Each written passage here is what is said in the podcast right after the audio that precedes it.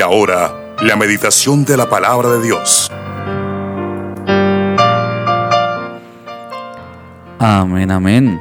Bueno, llega una parte muy, pero muy fundamental y es de escuchar el mensaje de la palabra de Dios. Y así como dijo nuestro pastor en un inicio, hoy me correspondió a mí, pero bueno, aquí estamos dispuestos para servirle al Señor Jesucristo.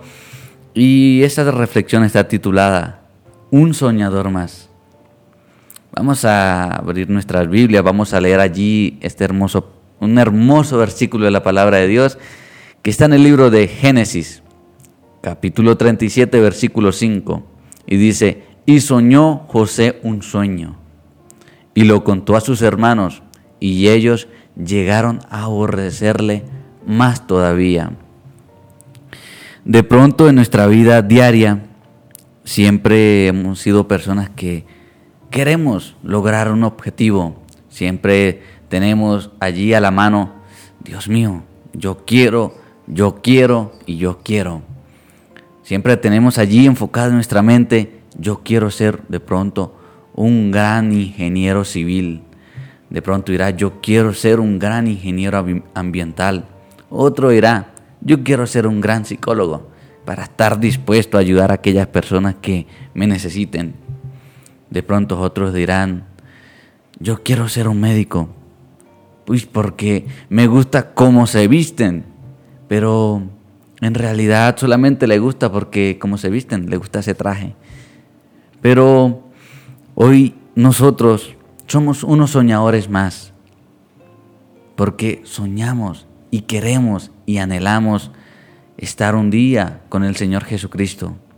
Esos sueños que si te guardas para el Señor, confías en el Señor, se te convertirán en realidad.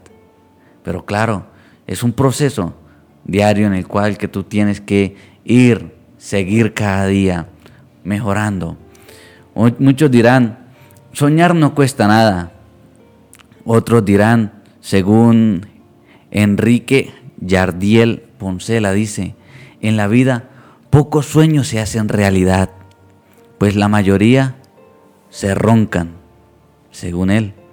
Según Joan Colt dice, la vida es muy corta y cada momento tiene su valor, pero nos, pero nos pasamos días enteros durmiendo y años completos soñando. De pronto en nuestra vida diaria nos estancamos en el yo querer, pero no actuamos para e, lo que anhelamos obtener. Es un proceso diario. Como seres humanos siempre tenemos la costumbre también de soñar, anhelar y también actuar para que esas cosas se conviertan en realidad, como dije anteriormente. También un experto, según eh, Sigmund Freud, dice, eh, él sostiene que los sueños existen para satisfacer los deseos de cada persona. Tiene, bueno, que cada persona tiene o que pueden ser también un reflejo fiel y simbólico que se adueñan de la mente, de los sueños y anhelos del ser humano. Entonces, según este personaje, muchos sueños son provocados por nuestros propios deseos. Yo deseo, yo quiero, yo anhelo. Deseos los cuales pueden ser beneficiosos para tu vida espiritual, y otros que pueden fracasar y te pueden hundir en tu vida espiritual.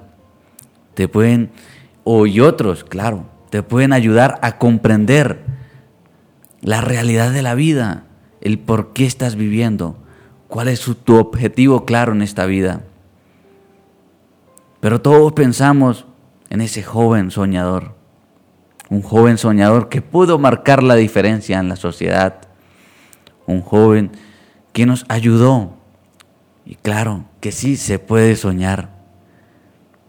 Un joven que para este mundo, bueno, para muchos serán normalito, común y corriente, un joven normal. Para otros, un joven que de pronto las miradas no iban a ser puestas sobre él. Para otros, un joven que tuvo muchas dificultades en la vida, pruebas, pero no fue así. Fue un joven que pudo sorprender a más de uno. De pronto a su familia, a sus hermanos. De pronto dirían, pudo ser un joven que, aunque lo envidiamos, a la vida de él llegó una bendición muy especial. Pudo ser un joven que a simple vista, para muchos, era un hijo, pero fue uno de los mejores hijos. De pronto, fue un joven que para muchos creían, no fue escogido, vino a este mundo para nada, pero no, fue un joven escogido por Dios, así como todos hoy son, fuimos y somos escogidos por Dios para poder guiar a un pueblo también para ayudarlo en los momentos difíciles de su vida, en esa sequía tan impresionante que llegó. Por eso nuestra vida diaria tiene que estar enfocada en el Señor Jesús. Y si tus sueños son guiados por el Señor, muy seguramente será de bendición. Y uno de los primeros dificultades que tuvo este joven, José, fue de que fue vendido a los ismaelitas. De pronto, a ti te ofrecen al pecado o te vendes al pecado. Vamos a leer en el libro de Génesis capítulo 37, versículo 28, dice, y cuando pasaban los madianitas mercaderes, sacaron ellos a José de la cisterna y le trajeron arriba y le vendieron a los ismaelitas por 20 piezas de plata y llevaron a José a Egipto de pronto, allí sería muy duro para José de que lo vendieran a esas personas extrañas, siendo un joven, muy indefenso también podía ser. Y bueno, estaba indefenso, porque sus hermanos lo vendieron. De pronto dirán, sangre de sangre lo vendió, hermano de hermano. Pero es impresionante poder comprender de que la envidia de que todos esos deseos de, las personas te pueden llevar al fracaso, te ofrecen al pecado y tú te dejas guiar por el pecado. Pero de pronto, muy probablemente has caído muchas veces. De pronto te han vendido, tú mismo te has vendido, como dije. Y has fracasado de tantas maneras que ya dices, yo no valgo nada. De pronto mis sueños fueron un fracaso. Ya, ¿para qué sueño en algo? Pero hoy te digo, el Señor Jesús cumple sueños. Claro, si tú te guardas para el Señor. Si todos esos, si todo eso que te ofrecen lo dejas a un lado. Leemos allí en el libro leamos allí en el libro de Lucas, capítulo 15, versículo 11 y 13 dice, también dijo, un hombre tenía dos hijos. Y el menor de ellos dijo a su padre, Padre, dame la parte de los bienes que me corresponde. Y le repartió los bienes. No muchos días, juntándolo todo el hijo menor, se fue lejos a una provincia apartada y allí desperdició sus bienes viviendo perdidamente. Fue tanto los errores que cometió este joven que hizo que él mismo comprendiera de que todo lo que había hecho estaba mal. Tú a simple vista tienes que comprender que si haces aquellas cosas, esos errores te pueden llevar al fracaso, de que tus sueños no se pueden convertir en realidad, de que el Señor Jesús no te guiará para que se conviertan en realidad. Fue tanto que este joven tuvo que comer de esas algarrobas que le daban a los cerdos. Y en realidad sí que son, no son bien gustosas. Ese olor es demasiado, bueno, a mi gusto, horrible. Pero este joven le tocaba porque no tenía más nada para comer. Pero un día comprendió de que si volvía de nuevo donde estaba su padre, iba a cambiar su vida. Hoy te digo, de pronto amigo que me escucha, hermano, joven que está apartado, si vuelves a los caminos del Señor, podrás recibir de las mejores bendiciones. Puede ser difícil, pero no imposible.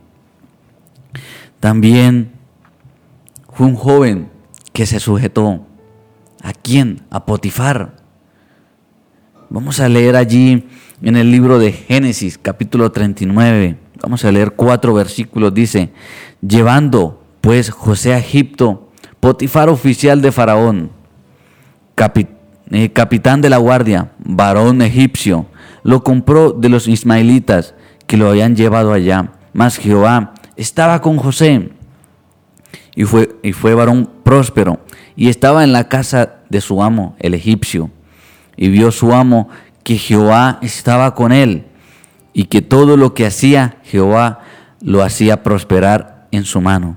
Hacía yo José gracia en sus ojos y le servía, y él hizo mayordomo de su casa y entregó en su poder todo lo que tenía. Como seres humanos de pronto no nos gusta sujetarnos, hacer caso, ser obedientes, pero para lograr lo que anhelamos, lo que queremos, tenemos que sujetarnos a nuestras autoridades, tanto terrenales como hablarlo cristianamente, de pronto a nuestros pastores, a nuestros líderes. Tenemos que sujetarnos a ellos para que sea Dios quien nos ayude y que esos sueños se puedan convertir en realidad. Mira a este joven llamado José, se sujetó a Potifar y fue un joven que tuvo, que la, bueno, que el, su jefe, por decirlo así, le tuvo mucha confianza, halló gracia ante sus ojos y le servía. Era un joven que estaba dispuesto, era un joven que quería de pronto lograr sus sueños, de dejar esas dificultades que de pronto tenía, a ser un joven, de tener una bendición especial. No fue nada difícil, pero él se guardó para Dios. Pero recordemos a ese joven, a ese personaje que desobedeció las órdenes de Dios. Y leemos allí en el libro de Jonás, capítulo 1, versículo 1 y 3. Vino palabra de Jehová a Jonás, hijo de Amitai, diciendo, levántate y ve a Nínive, aquella gran ciudad, y pregona contra ellos, porque había subido su maldad delante de mí. Y Jonás se levantó para huir de la presencia de Jehová Tarsis, y descendió a Jope, y halló una nave que partía para Tarsis y pagando su pasaje entró en ella para irse con ellos a Tarsis, lejos de la presencia de Jehová.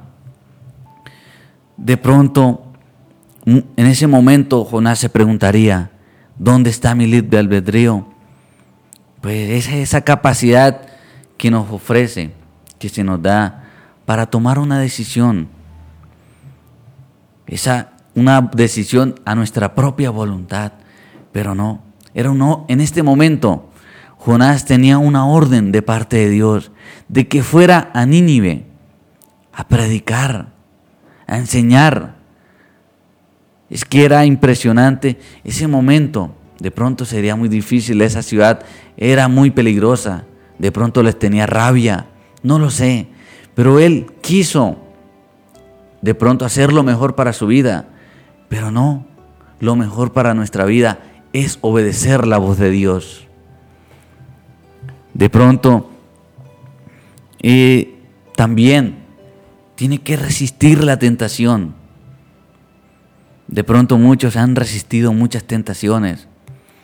Dice en el libro de Génesis capítulo 39, versículo 7, aconteció después de esto que la mujer de su amo puso sus ojos en José y dijo, duerme conmigo. Dios, sé que Dios te ayudará a superar las pruebas que se te pueden presentar en el camino, así como Dios ayudó a este joven a superar esa tentación de que una mujer se le ofreciera. De pronto para muchos dirán, es que es muy difícil, las debilidades mías son las mujeres. Yo procuro alejarme, estar un poco retiradito, pero las mujeres me buscan, muchos dirán. O es que esas tentaciones, me gusta estar con varias mujeres. Es que es imposible, muchos dirán. De, eh, de pronto, de pronto dirán, cada vez que yo me centro en las cosas de Dios, a mi mente llegan pensamientos que me perturban, no me dejan concentrarme en las cosas de Dios.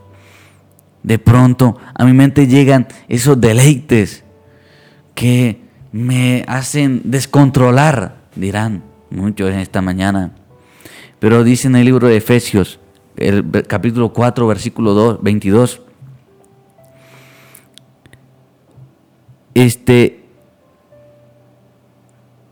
este, vamos en el libro de Efesios capítulo 4, versículo 22, vamos a leer allí este hermoso versículo que dice, en cuanto a la pasada manera de vivir, despojados del viejo hombre, que está viciado conforme a los deseos engañosos, y renovados en el espíritu de vuestra mente, y vestidos del nuevo hombre, creado según Dios en la justicia y santidad de la verdad. De pronto, para José fue impresionante guardarse para Dios. Fue un poco difícil, pero lo hizo. No pecó con esa mujer. Porque si él, sabía de que si caía en pecado con esa mujer, muy probablemente podría ser hasta asesinado. Lo podían hasta allí, ya hasta ahí llegaba su vida. De pronto su vida iba a fracasar. Y después de eso no fue nada fácil, porque esa mujer dijo cosas que no, dijeron cosas que no eran. Y bueno, ya usted sabe más adelante lo que sucedió. Pero este joven se guardó para Dios. Esa tentación que llegaba a simple vista, que, wow, podía sorprender a muchos, ese joven no le sorprendió. Él resistió la tentación. También interpreta los sueños del faraón. Allí es donde tú puedes, tienes que comprender que lo que Dios te ha dado es para ser de bendición a los demás y también para edificar la vida tuya y también de los que están en tu entorno. Dice en el libro de Génesis capítulo 41 versículo 25.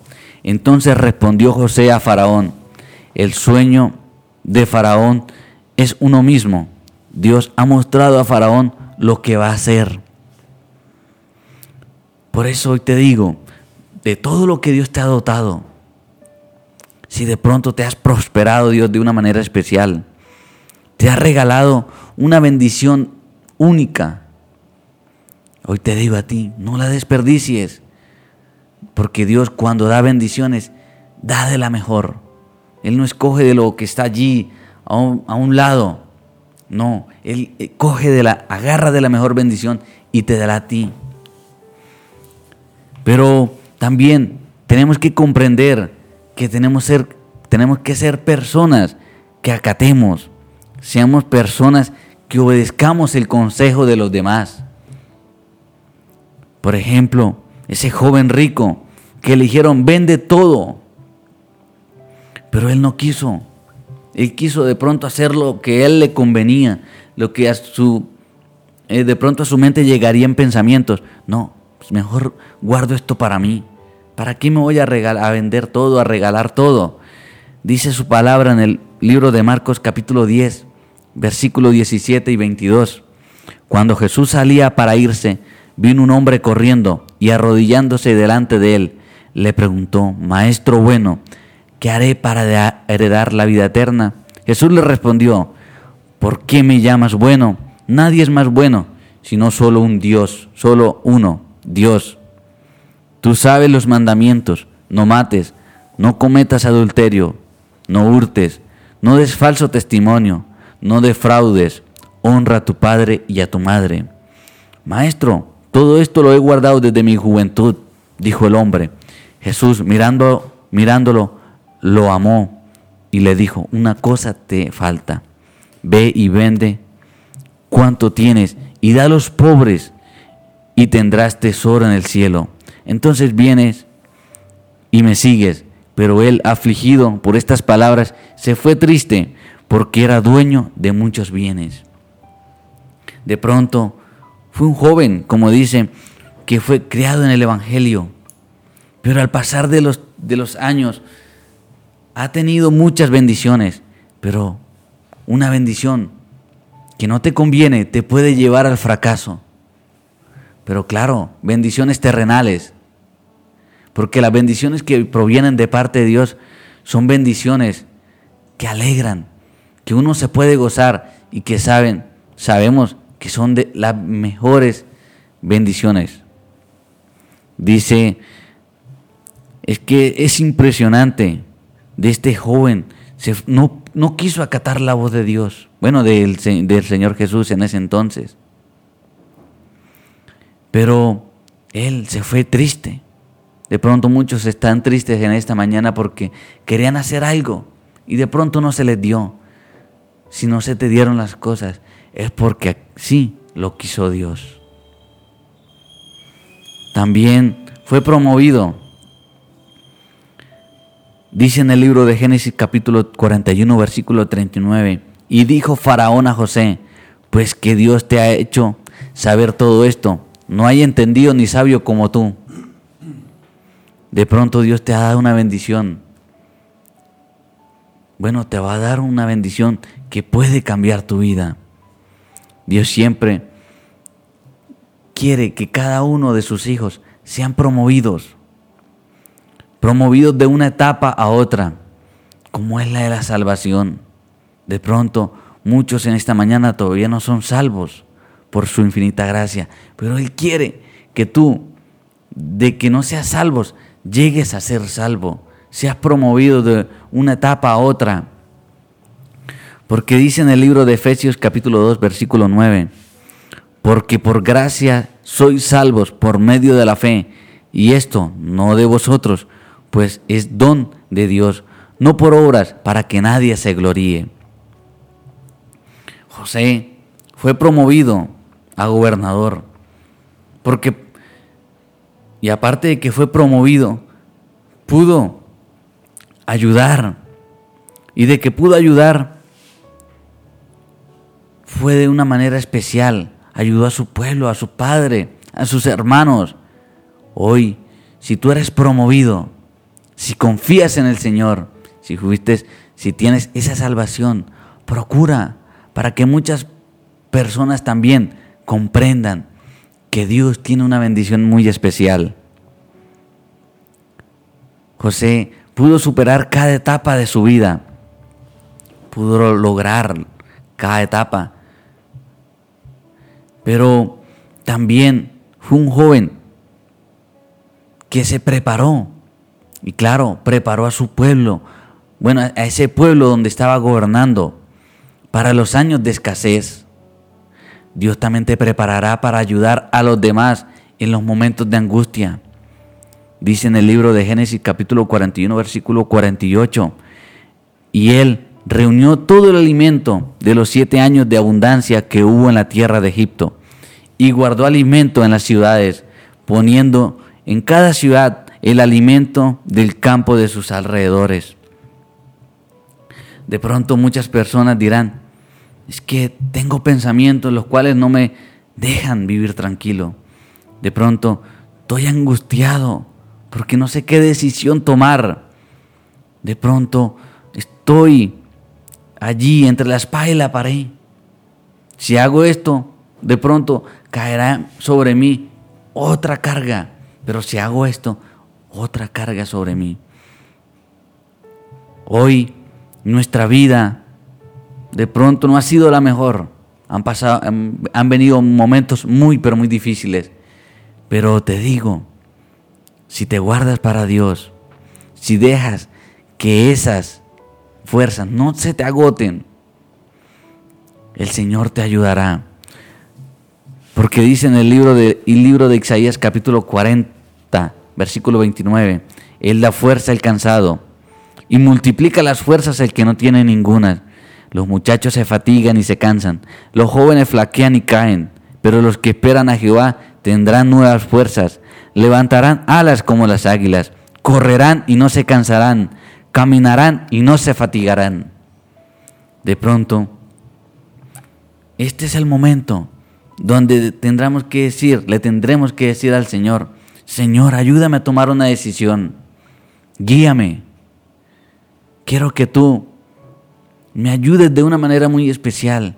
Tengo sueños, tengo anhelos, pero a mi vida han llegado momentos difíciles y yo solo no podré lograr esos sueños, superar esas dificultades. Hoy te pido a ti, Señor, que me ayudes, que me guíes de una manera especial. Dile al Señor confiando. El Señor responde a las peticiones de sus hijos. A su debido tiempo y conforme a su voluntad. Dile al Señor, ayúdame. Quiero más de ti. Quiero que esos sueños se cumplan conforme a tu voluntad. Quiero servirte. Pero muchas cosas llegan a mi mente y no me dejan vivir una vida cristiana tranquila. Pero el Señor te ayudará. El Señor ha cambiado nuestra historia. Desde que Él ha llegado a nuestra vida, nuestra vida ha cambiado. De pronto he estado de, de pronto de felicidad, pero una felicidad vana, a cambiarnos nuestra historia a una felicidad de gozo, de paz, de tranquilidad. Por eso el Señor quiere ayudarte cada día, pero deja que el Señor Jesús sea quien obre de una manera muy especial. Dios le bendiga.